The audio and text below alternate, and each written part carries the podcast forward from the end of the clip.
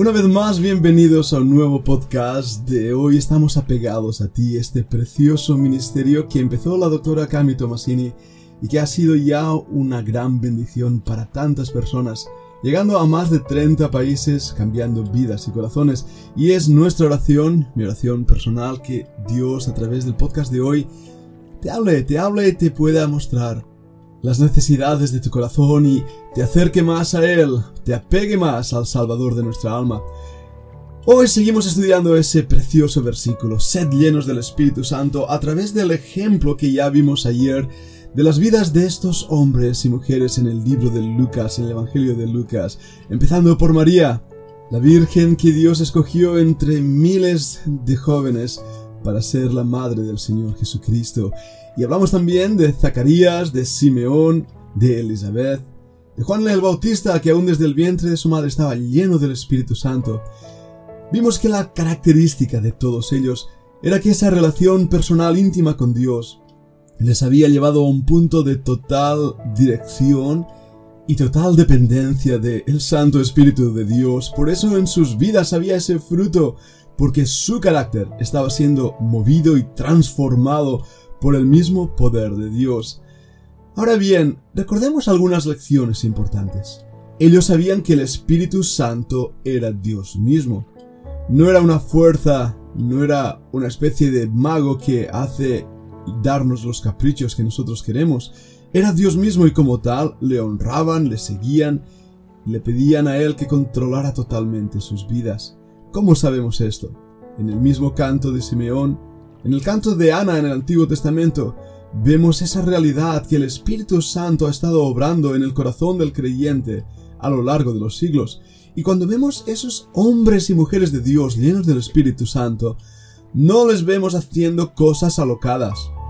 No les vemos saltando por encima de los bancos, bailando, riéndose a carcajadas, vómitos santos y hablando en lenguas según ellos, pero que realmente son simplemente ruidos inventados que aparecen de las gargantas más alocadas que uno pueda imaginar. Eso no es la obra del Espíritu Santo. ¿Cuándo vamos a descubrir que Dios nunca en su palabra ha operado así? Nos hemos burlado de Dios en su misma cara, al reducir la obra y persona del Espíritu Santo a una serie de eventos que nada tienen que ver con la misma Biblia.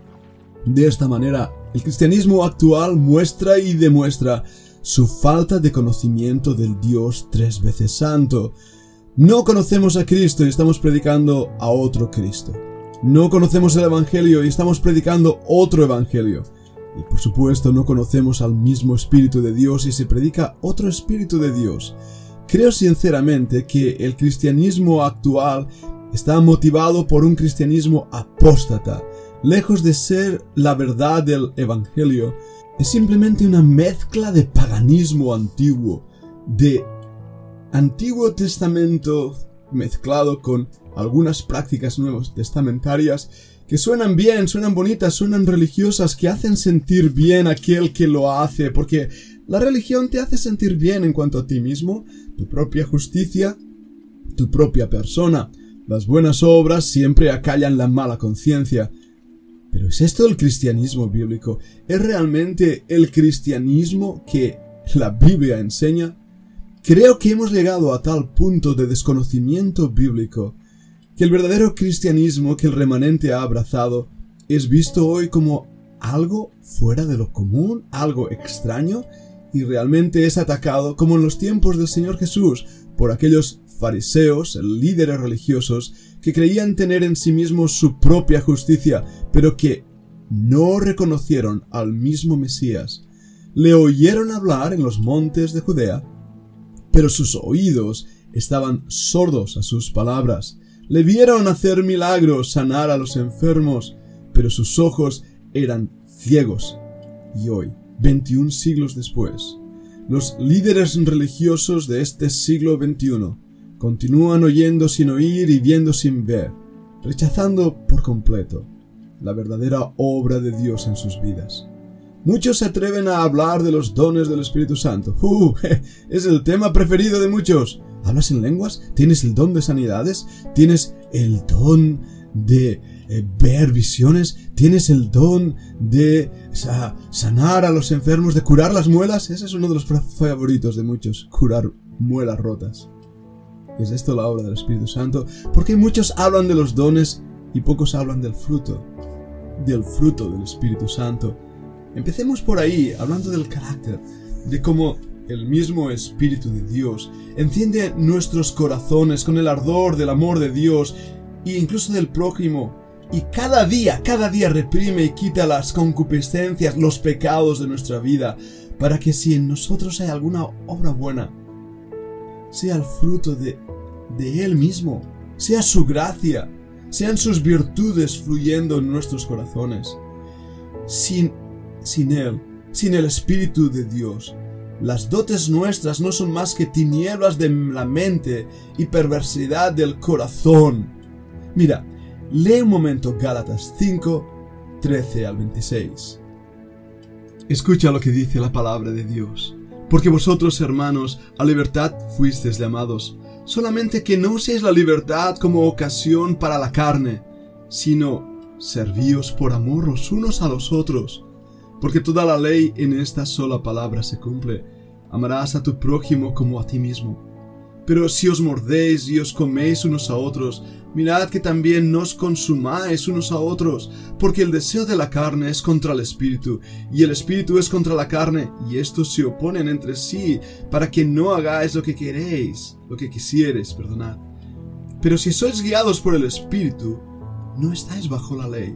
Y manifiestas son las obras de la carne que son adulterio, fornicación, inmundicia, lascivia, idolatría, hechicerías, enemistades, pleitos, celos, iras, contiendas, disensiones, herejías, envidias, homicidios, borracheras, orgías y cosas semejantes a estas, acerca de las cuales os amonesto, como ya lo he dicho antes, que los que practican tales cosas no heredarán el reino de Dios. Más, escucha bien esto, más el fruto del Espíritu es amor, gozo, paz, paciencia, benignidad, bondad, fe, mansedumbre, templanza. Contra tales cosas no hay ley. Pero los que son de Cristo han crucificado la carne con sus pasiones y deseos.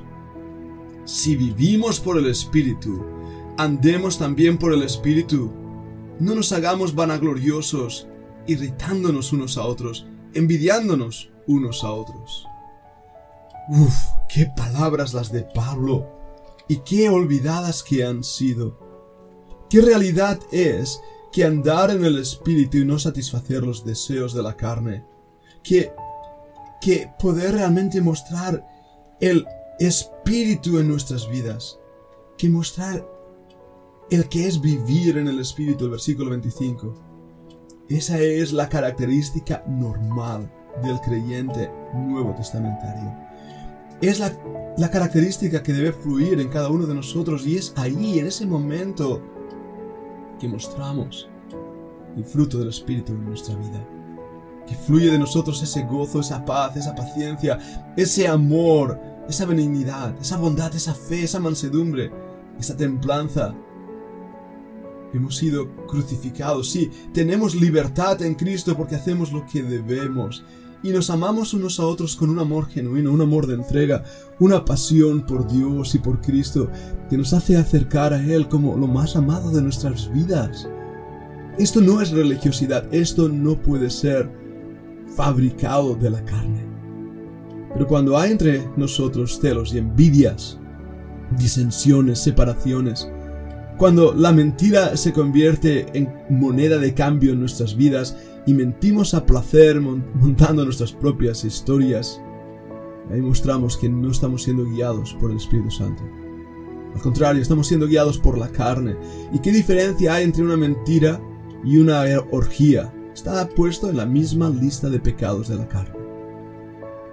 Por eso tenemos que crucificar el yo tenemos que vivir a los pies de la cruz y hacer que el Espíritu de Dios, su bendito y santo Espíritu, transforme nuestro carácter. No simplemente cambiando, modulando nuestra voz para que sepamos que somos tan espirituales, tan... Modular la voz no nos sirve de nada. Hablar hipócritamente en nuestras vidas no nos sirve de nada. Oh, amado mío, amada hermana o hermano que escuchas este podcast, ¿sabes por qué hablo con dureza? Porque estamos viviendo en un cristianismo enfermizo, en un cristianismo que tiene un verdadero problema no solo de corazón, sino de mente, loco, totalmente apartado de la razón. Es un sincretismo religioso que nos aparta de Cristo. Y tenemos que por fin dar un golpe a la mesa y decir, quiero vivir en el poder del Espíritu Santo, no en el poder de la carne. Tiene que haber en nuestros corazones tal amor y anhelo por Cristo, que aborrezcamos el pecado, aborrezcamos la carne. Tiene que haber tal amor por nuestros hermanos. Estemos dispuestos a poner aún nuestra vida por ellos. Esto es el verdadero cristianismo. Lo demás es religiosidad. Estos hombres de Lucas, del Evangelio según San Lucas, estas mujeres, estaban llenas del Espíritu Santo porque sabían que Él era una persona.